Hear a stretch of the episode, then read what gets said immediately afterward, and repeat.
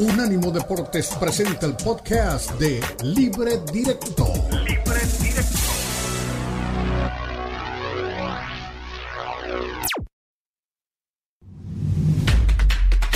Unánimo Deportes presenta Libre Directo.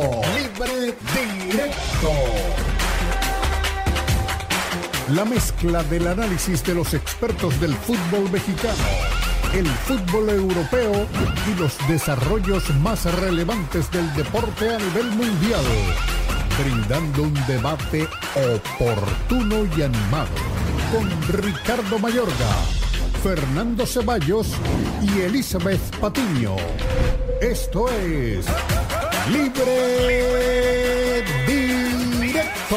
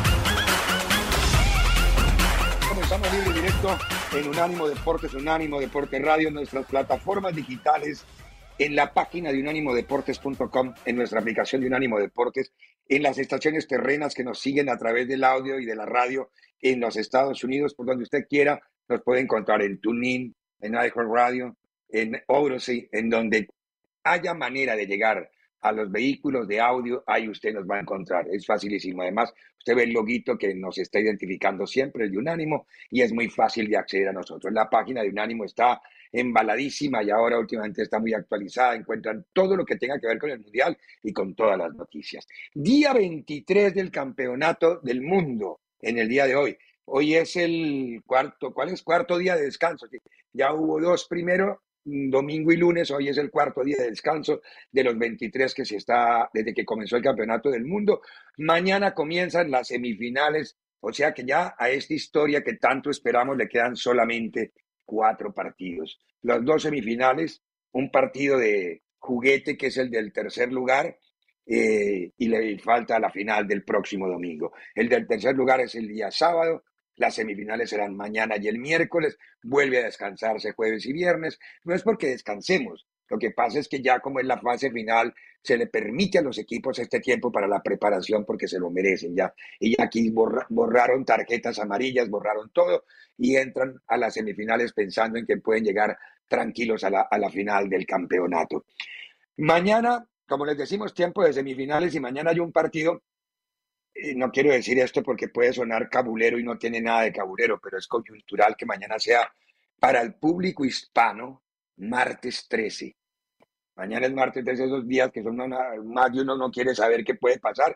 Para algunos otros es un día muy valioso, muy importante. El martes trece se enfrentan Argentina frente a Croacia. El partido será a las dos de la tarde, hora del este. Pasado mañana se va a jugar a la misma hora el partido de Francia frente a Marruecos. Pero vamos a ocuparnos en este segmento de la Argentina frente a Croacia. Ya veo a doña Eli Patiño también allá, está muy, muy de escenario, una escenografía también muy catarí, sin hacer y sin olvidar que hubo un segundo fallecido de los periodistas en el campeonato del mundo, un fotoperiodista catarí, Ismail Bahad, que ayer perdió la vida también por razones que no se han comunicado, pero ya se dio toda la, la información al respecto. Qué increíble, ¿no? Hasta en eso estuvo medio, medio marcado el tema del campeonato del mundo. Pero no nos metamos más en las tragedias, sino metámonos en el partido de mañana. Eli, Argentina-Croacia. Hay un titular que estaba viendo en este momento que me llamó la atención. Lo publica el diario La Nación, pero no es de argentinos. Es una reacción a un periodista español que se llama Juanma Rodríguez y trabaja, usted lo debe conocer, el calvito viejito del Chiringuito, que dijo, sí, espero que Croacia les meta cuatro. Así, no sé por qué. Hay, hay un resentimiento contra, contra los suramericanos en España que no sé por qué razón. Es decir, eh, cada quien tiene unas formas de pensar y de ser, pero qué raro, ¿no? Qué extraño que en lugar de ser solidarios, al menos con la cultura y con el idioma, terminen prefiriendo ser croata. Se volvió balcánico mi amigo Juanma Rodríguez. ¿Cómo estás, querida?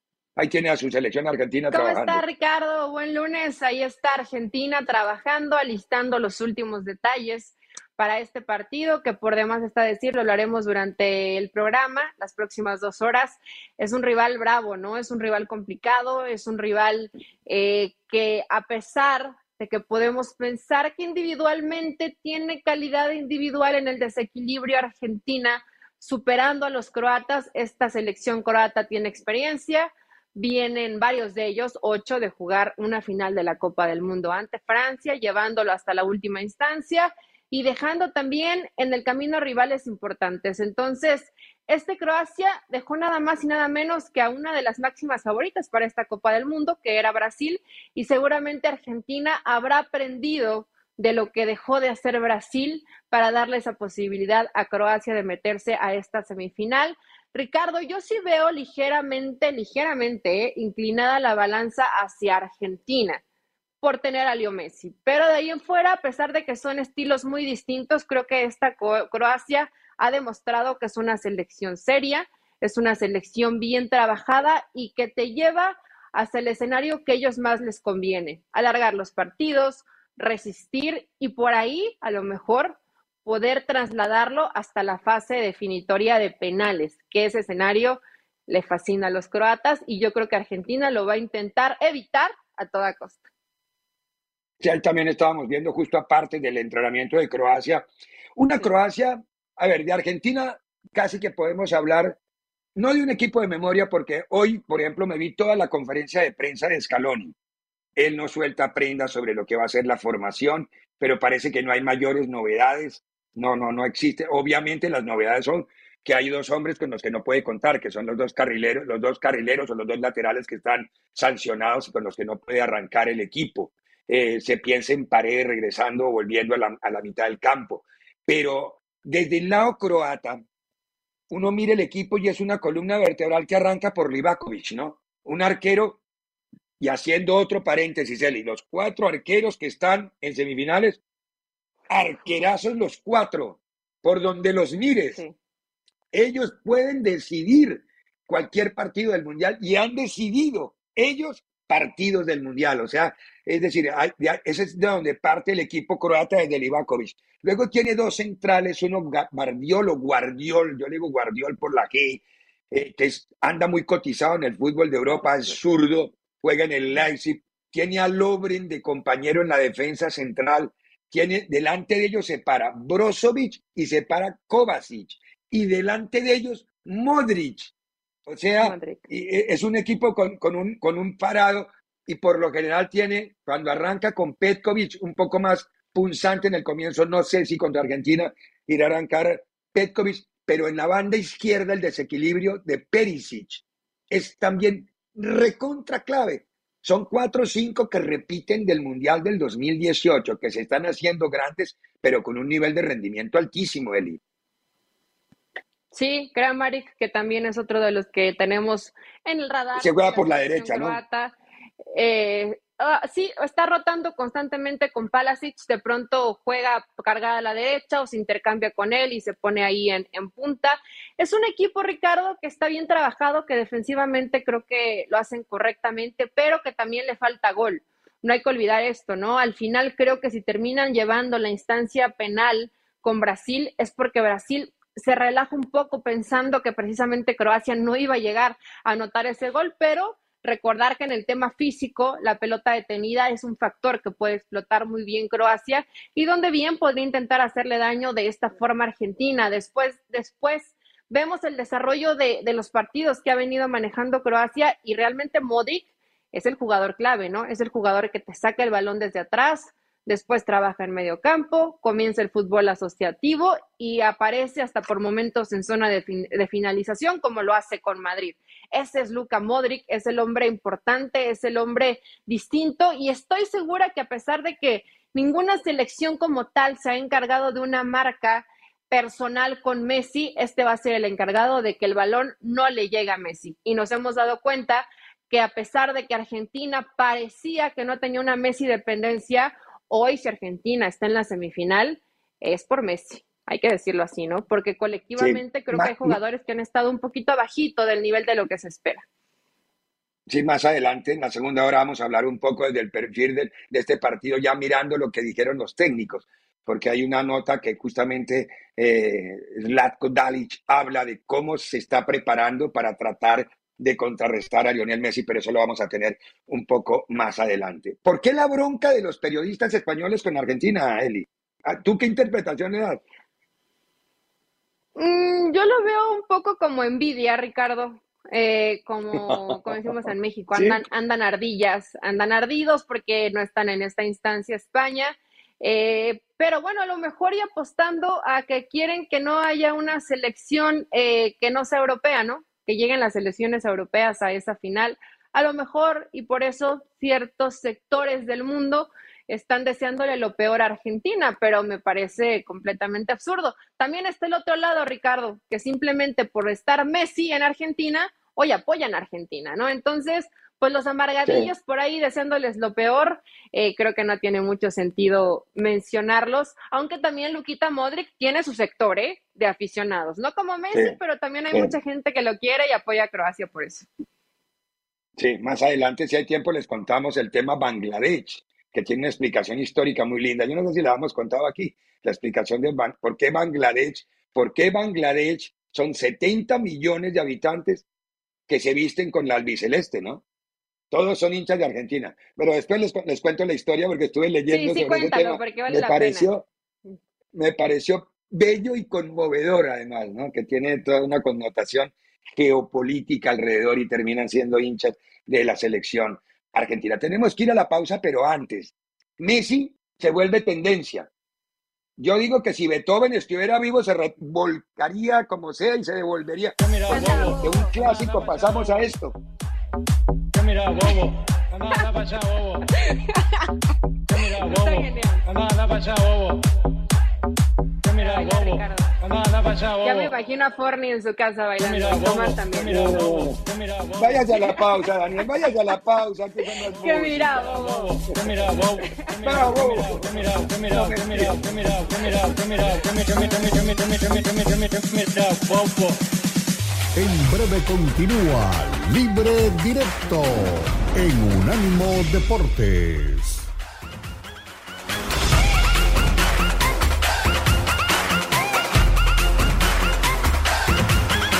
Los podcasts de Unánimo Deportes están disponibles en Apple Podcasts, Spotify, Audible, Audible, audible punto com y donde prefieras escuchar podcasts.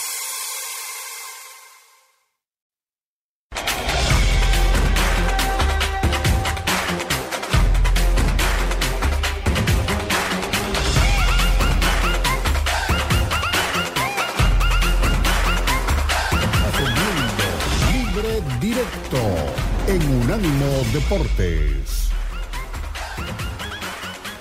Muy bien, regresamos. Quedó el, el, el, el dejo de la canción del... ¿Eso qué? ¿Rap? ¿Reggaetón? Yo no tengo carrizo de idea. Yo, a mí no me gusta esa música, pero bueno, está sonando por todas partes, se volvió tendencia, la armaron a las volandas, el, el reggaetón del bobo. Que mira, el bobo, increíble las dos. Ojo, porque lo dijo Messi, si lo dice el Di María, si lo dice cualquiera otro, me hubiera pasado como un anónimo más. Lo dijo Messi y bajo las circunstancias que lo dijo se volvió súper importante. Otro partido, partido entre Francia y Marruecos. Pita un mexicano, o terna mexicana. César Arturo Ramos, que va a pitar su cuarto partido. Ya le pitó uno a Marruecos, si no estoy mal. Sí, él le pitó uno a Marruecos. Sí, sí, sí, sí le pitó uno a Marruecos. Sí, sí le pitó uno a Marruecos. Sí, no, no, no. Él tiene otro, otra manera de pitar en, en internacional. No es la misma manera de pitar de la liga. Yo sigo insistiendo que el problema de la liga, Eli, es instrucción. La liga tiene una instrucción que no tiene nada que ver con el arbitraje. Y los árbitros allá hacen caso a la instrucción equivocada, la de Bricio. Todas esas mentiras y chistes que se echó Bricio que se volvieron, que parecían verdades, ¿no? El golpe arriba del tobillo y abajo del tobillo y la tarjeta de un gol. Mentira, eso no existe en ninguna parte. Ay, pero ese fue, esa fue la instrucción Bricio.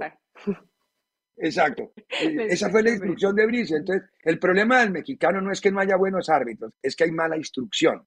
Y que el arbitraje mexicano está, se ha encargado de memorizar el reglamento, no de entender el reglamento. El reglamento hay que entenderlo, hay que sabérselo, pero hay que entenderlo.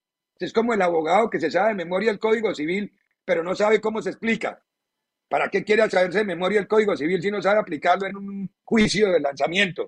No, es exactamente lo mismo. Entonces, pero bueno, este señor va a pitar el partido de Francia contra Marruecos, semifinal de un campeonato del mundo, lo que quiere decir que ya final no va a tener México. Eso ya queda claro, que final ya no va a tener México. Sí. Eh, pero, pero bueno. Lindo, sí, bueno, partido, por lo menos Marruecos más lejos en arbitraje. Uh-huh. En el sexto partido. Ahí sí llegamos ver, al sexto partido. Ahí llegamos, llegaron al sexto en el arbitraje. Eli, ¿cabe dentro de tu cabeza, y yo te confieso para no condicionarte que dentro de la mía sí, la posibilidad de que Marruecos de pronto le haga la maldad a Francia? Totalmente, Ricardo, totalmente, y yo creo que en la cabeza, espero que no esté muy metido en la cabeza de César, ¿no? Que es lo realmente importante, pero Marruecos nos ha demostrado que verlo como un rival débil es dispararse al pie. Ninguna selección puede menospreciar esta forma de juego del cuadro marroquí, que tiene presencia, que tiene personalidad, que es muy físico, que tiene una condición impecable. Yo creo que pocas veces en el mundo hemos visto colectivos con ese nivel de condición física. El poder correr, no importa el minuto que sea, el uno o el cien, al mismo nivel. Eso es lo que ha demostrado esta selección de Marruecos, que puede gustar o no, que hay románticos del fútbol que dicen que defender no es una estrategia, que defender es antifútbol, que etcétera, etcétera, etcétera.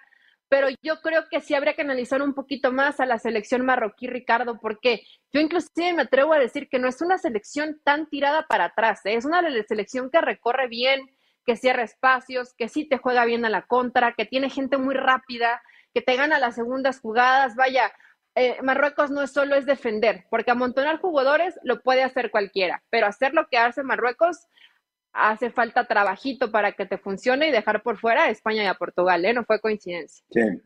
A ver, Regragui, que es el técnico, Walid creo que es el nombre, el Walid Regragui, sí, exactamente, es el director técnico Ajá, de Marruecos, l- logró en cuatro meses, porque llegó faltando cuatro meses para el Campeonato del Mundo, logró armar un colectivo. No sé si a esto jugaba Marruecos, yo te mentiría, porque ¿para qué voy a hacer aquí a fungir de que había hecho un seguimiento de cada partido? Mentira, no, no lo he hecho.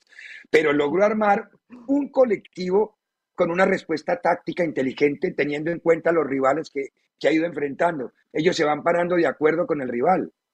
Eh, es que, a, ojo, todo el mundo habla que Francia intocable. A Francia, Túnez le ganó ya en el cierre de la primera ronda.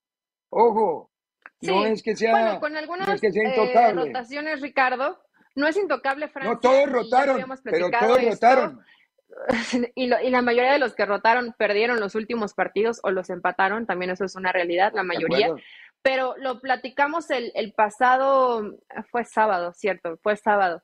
Sí. Para mí fue mejor Inglaterra que Francia. Entonces te das cuenta que, que Francia no es un equipo invencible, es un equipo que si le planteas un buen partido, que si no le juegas con miedo, y creo que los marroquíes no juegan con miedo, les puedes hacer no, no, daño. No, no, Obviamente, no tienen nada que perder. De, no te, y tienen todo que ganar. Obviamente, si tú anulas o intentas anular a Mbappé, le quitas una parte de profundidad de lo que te puede dar Francia. Pero está Griezmann, está Giroud, que están pasando por un gran momento en esta Copa del Mundo, Rabiot también eh, teniendo un, un gran mundial. Entonces, creo que hay una selección eh, importante. Que Marruecos le toca bailar, sí, con la más fea, porque creo que nadie se quería enfrentar a Francia hasta llegar a la final. Y evidentemente, si quieres ser campeón del mundo, pues le tienes que ganar a todas. Pero Francia es un equipo que si te defiendes bien y estás bien parado, Ricardo, le puedes hacer daño, porque le comienzas a bloquear los circuitos. Es un equipo que en el colectivo juega muy bien, pero que también tiene capacidad individual. Hay que ver, creo que hay ciertos jugadores que están por ahí medio sufriendo, ¿no? No sé si va a llegar Upamecano y Tchouaméni. Y, me, y Upamecano también está ahí con, con dolor de garganta. Oye, ¿pero qué les están haciendo en Qatar que todo el mundo anda enfermo de la garganta? No sé, yo para mí, para mí, para mí, así por, por encima es el tema del desierto. Puede ser la arena. ¿Sí? Puede ser la arena del desierto, que no está, uno si no o está acostumbrado. Es decir, de cambio de clima, se me ¿no? Se me ocurre, es decir, es, es una reflexión absolutamente silvestre mía, no tiene ningún nada científico, pero se me ocurre, es decir, es posible que uno esté respirando más allá de cualquier otra cosa, un poco más de arena, quizás sí, y eso, y cuando no está acostumbrado al organismo, quizás vives dos años allá, ya no importa, porque ya te blindas, ya tienes, generas tus propias defensas, pero, pero mientras tanto, se me ocurre a mí que eso es lo que les puede estar pasando. Ahora, volviendo a Marruecos, eh, hoy, creo que Tomás nos mandaba que salen, van a salir durante estos dos días cuarenta vuelos, treinta, son treinta vuelos adicionales de los jumbos esos gigantescos. O sea, cada vuelo va como, como cuatro, cuatrocientas personas por vuelo. Y van a salir treinta vuelos diarios durante los dos días para llevar más, más los veintiocho mil que ya estaban en, en Qatar. Es decir, se están tomando, y los, los europeos no fueron. Yo no he visto mucho, ah, han ido. Pero, ¿te acuerdas del partido de Argentina? Había cuarenta mil argentinos y mil cuatrocientos holandeses. Y no sí, hubo casi aficionados son, alemanes. De estos, de estos cuatro que están ahí, Ricardo, Argentina y Marruecos, y Marruecos. son los, o sea, en cuanto a nivel de afición, están sí. eh, en otro escalón. Y obviamente marroquíes va a haber mucho más con todos estos que nos mencionas. Pero el cómo alientan de principio a fin del partido, no importa cómo vaya el partido en ese momento. Y pitan al rival, al rival ¿no? lo pitan, lo ah, pitan y no paran. Silbato. O sea, no paran. Para que no se cansen, por si se cansan Hijo, todos traen el silbato para, para poder pitar al rival. Entonces, Hijo, eh, bueno, la verdad que la selección sí. marroquí nos ha impactado, porque los vemos como no se paran y no dejan de alentar, lo vimos con España y lo vimos con Portugal, y seguramente lo vamos a ver con Francia, que la afición francesa es mucho más tranquila, ¿no? O sea, no, no hacen demasiado, si de pronto no está bien el resultado, les ves la cara de sufrimiento, si meten un gol la sonrisa, pero no mucho más. Bueno, ojo, Bono en el arco, Hakimi por un lado, Mazraoui por el otro, Amrabat, para mí el mejor cinco que he visto durante el campeonato mundial, perro de presa, el calvo de volante central, Amrabat, se ha comido todos los que han pasado por su zona. Y sí, adelante, el que parece el hijo Ziyech, del entrenador, se parecen. Sí, y adelante, Ziyech, el que está en el Chelsea, eh, en, en Nesiri, el jugador del, del Sevilla, y Bufal, que fue el que le pintó la cara al jugador español, eh, a Dani Parejo. ¿A quién fue que le pintó la cara con una jugada que se volvió viral? Ojo con esos nombres, ya Eli les había hablado de los nombres de la selección francesa. Todo lo que quiera saber, usted está viendo la página de unánimo deportes punto com. Allí encuentra todo el contenido del Mundial de Fútbol y todo el contenido de los deportes. Vamos a la pausa, y a la vuelta de la pausa, ¿con qué me pusieron aquí? ¡Uh! Hablemos de la tecnología del fútbol. ¿Ha funcionado o no ha funcionado? ¿Le ha gustado o no le ha gustado? Ya volvemos y hablamos de esto. En breve continúa Libre Directo en Unánimo Deportes.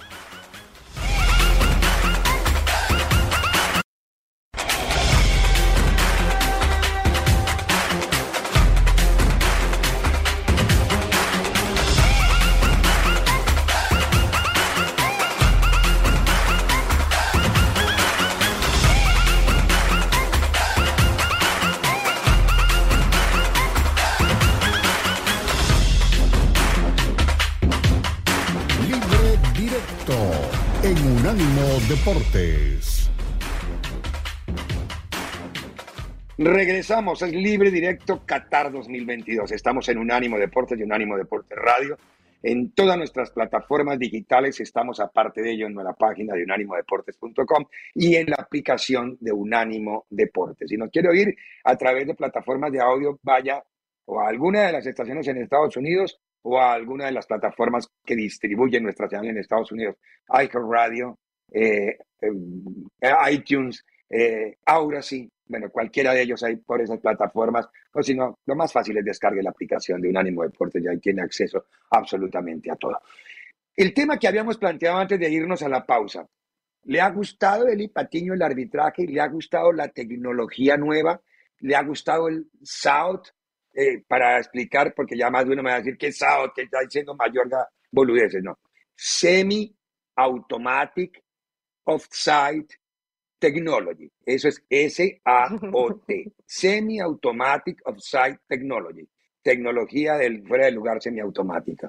Que ha sido toda una novedad, ¿no? Eso es una tomografía, radiografía. No, radiografía es antigua. Eso es un, la radiografía es antigua. Ahora hay tomografías, ya hay ultrasonido. Es como un ultrasonido a los movimientos del ser humano con un montón de cámaras, y en, la, en, en fracciones de segundo detecta si está dentro de, o no dentro de los parámetros de, los, de las líneas que se le han dado al, al, al aparatito.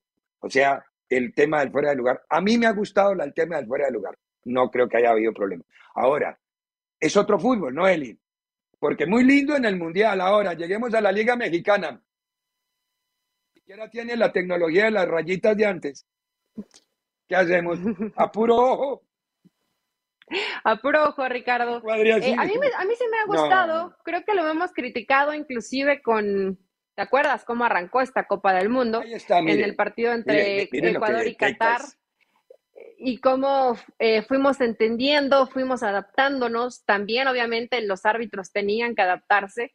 Pero mira, puede parecer milimétrico. Es ahí la puntita del pie, pero está en offside. Bueno, realmente ahí está todo está el pie. Offside. Si vemos la línea que se marca abajo, ¿no? Pero está sí. fuera de juego. Entonces, eh, otra que causó mucha polémica, que si salía o no, que si la pancita del balón la estaba adentro o estaba afuera. Japones.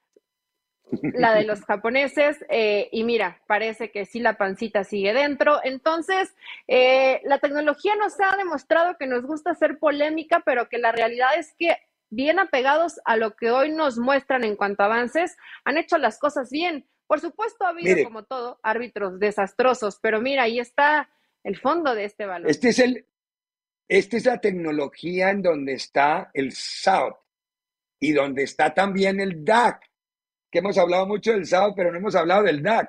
El D A C, ¿qué es? Detector automático de goles, que se va directamente al reloj del árbitro y le dice si pasó o no pasó. Ahora, eh, otra vez, linda la tecnología en el Mundial.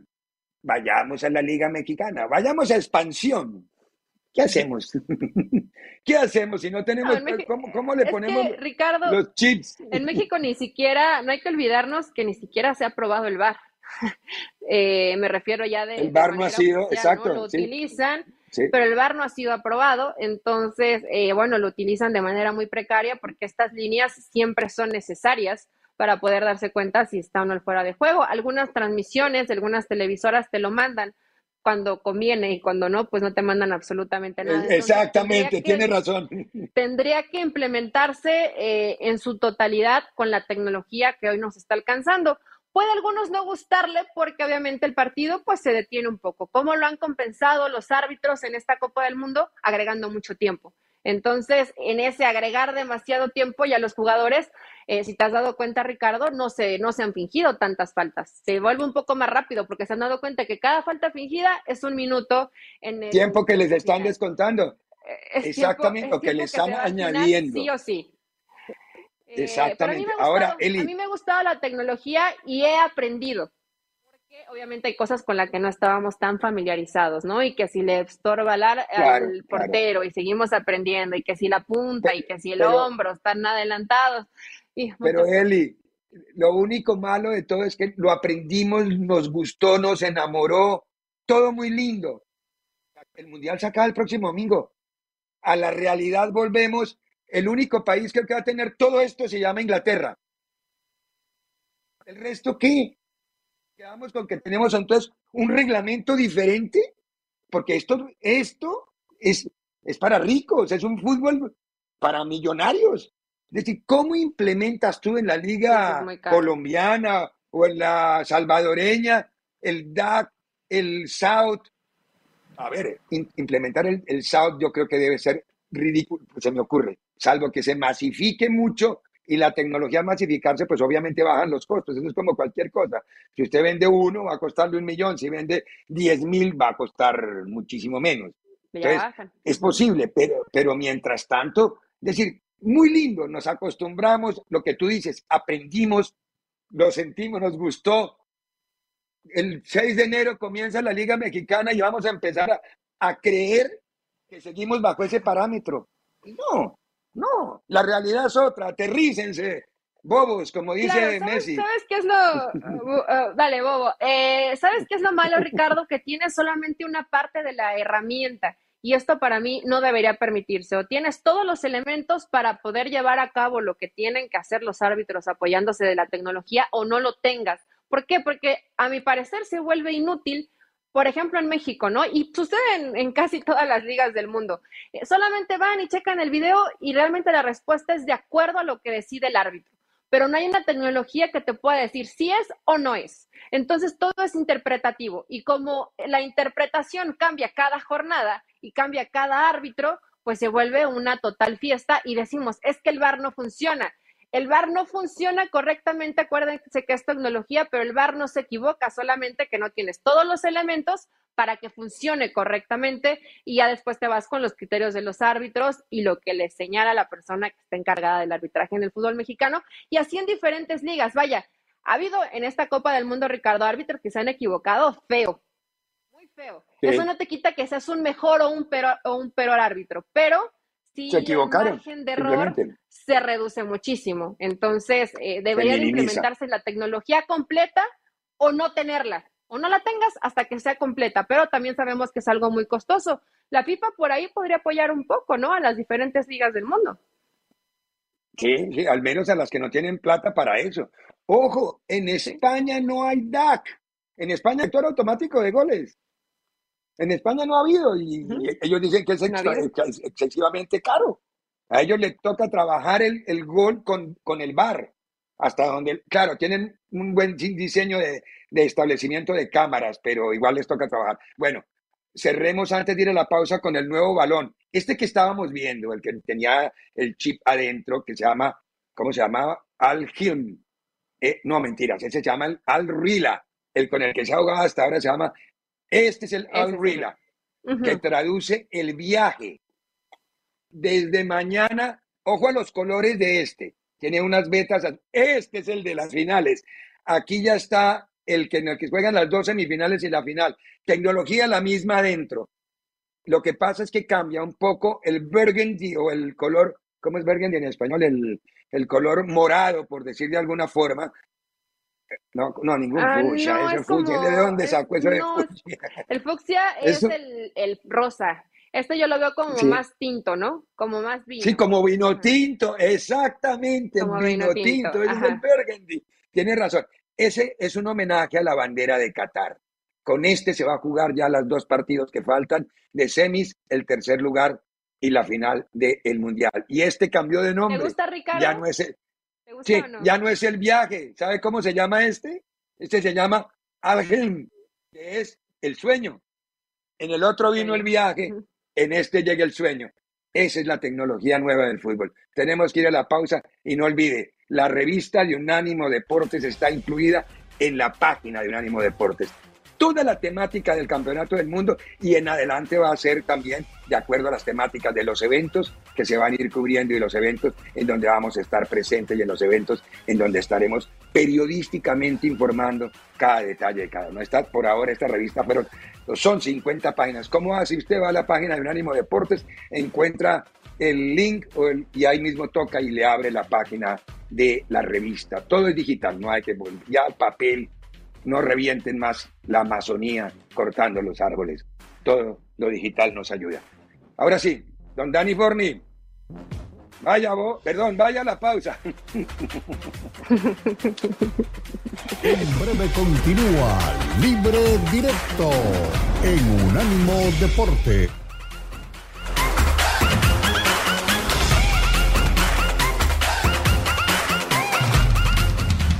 Visítanos en nuestra página de internet unánimo deportes punto com.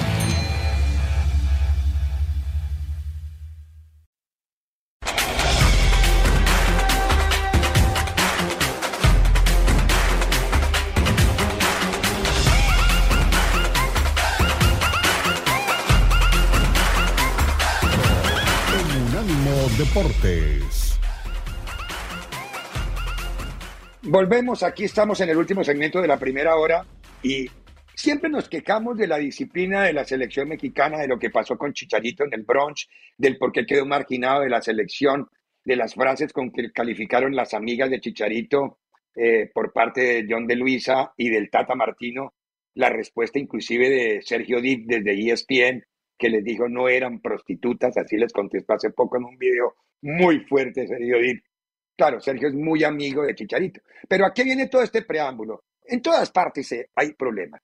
Estados Unidos divulgó, gracias a un periodista que estaba muy cerca de la selección, voy a buscar el nombre exacto del periodista, eh, estaba mirando el nombre, no, no, no recuerdo exactamente cómo es el nombre del periodista que cubre la selección de los Estados Unidos, eh, que Tom Boger, Tom Boger es exactamente quien cubre la selección de Estados Unidos, que el técnico dijo, estando en Qatar, como staff nos reunimos y analizamos qué hacer. Pensamos en comprarle un boleto de avión y regresarlo a Estados Unidos. Así de extrema era la situación. El técnico expuso eso. Tom Boger publica que después habló fuera de micrófono con fuentes y el técnico y le dijo que era Giovanni Reina. El chico envenenó el ambiente de la selección de Estados Unidos, es lo que, no lo estoy diciendo yo, son todas las informaciones que llegan alrededor de lo de Giovanni Reina. ¿Qué hizo? Todavía no lo sabemos, pero es muy fuerte, Eli, que un técnico diga, a punto, reunido todo el equipo de comprarle un boleto y devolverlo a Estados Unidos, que él pidió perdón después y que los jugadores le dijeron que ok, que le levantaron el pulgar para que terminara su estadía en la selección, pero no queda contaminada la selección, o él con diecinueve años diciendo excelente porque es un gran jugador para el futuro de los Estados Unidos, Eli. Eh, pues Ricardo, ahí te das cuenta que realmente ese tipo de situaciones se puede dar en cualquier selección, ¿no? Y lo de Gio Reina, que por más que no se animaban a lo mejor a dar nombres, ya salió el representante, eh, la situación evidentemente ya se puso tensa. Yo veo dividida la opinión, sobre todo en el sector de aficionados, donde sí hablan de la situación de la indisciplina de Reina, pero cuestionan muchas más cosas de Berhalter que no supo eh, acomodar de cara a la Copa. Ah, eso es otra cosa, ese es otro tema. Eh, no llevan, sí, no, hay nombres que, que van saliendo y que dicen que lo de Reina era menor a comparación de, vaya, ciertas justificaciones, pero si un compañero eh, de equipo, si un jugador te estaba provocando esta situación, honestamente, Ricardo, yo creo que ningún futbolista está por encima de, y en ese momento si hubieran querido comprar ese ticket para que se devolviera, lo hubieran hecho. Sé la inestabilidad mediática que esto hubiera generado, porque imagínate uh, que regresas a un uh, jugador en plena Copa del Mundo y por ahí no consigue los resultados, se cae a pedazos, ¿no? Pero esperemos sobre todo porque Gio es un jugador joven, pues que aprenda de la experiencia, Ricardo, que no te quedes como el que yo me equivoqué. Ya para que tu entrenador y tus compañeros te hayan cuestionado, es que estabas haciendo algo que no es correcto para el grupo, ¿no? Y para ti mismo, porque eh, no le va a dejar nada bueno este tipo de situaciones en su carrera a corto plazo. Sí, muy triste, muy triste, y lo de Berhalter merece otro segmento en otro programa, porque sí hay que analizarlo también. Ojo, sí, no puede pasar así de agache. También. Tenemos que ir a la pausa, a la vuelta escuchamos a Javier Zanetti.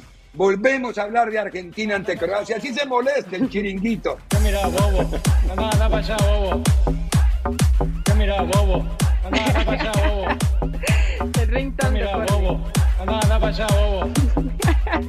Mira, bobo. La pausa. Anda para allá, bobo. Vayamos a la pausa, por mira, bobo.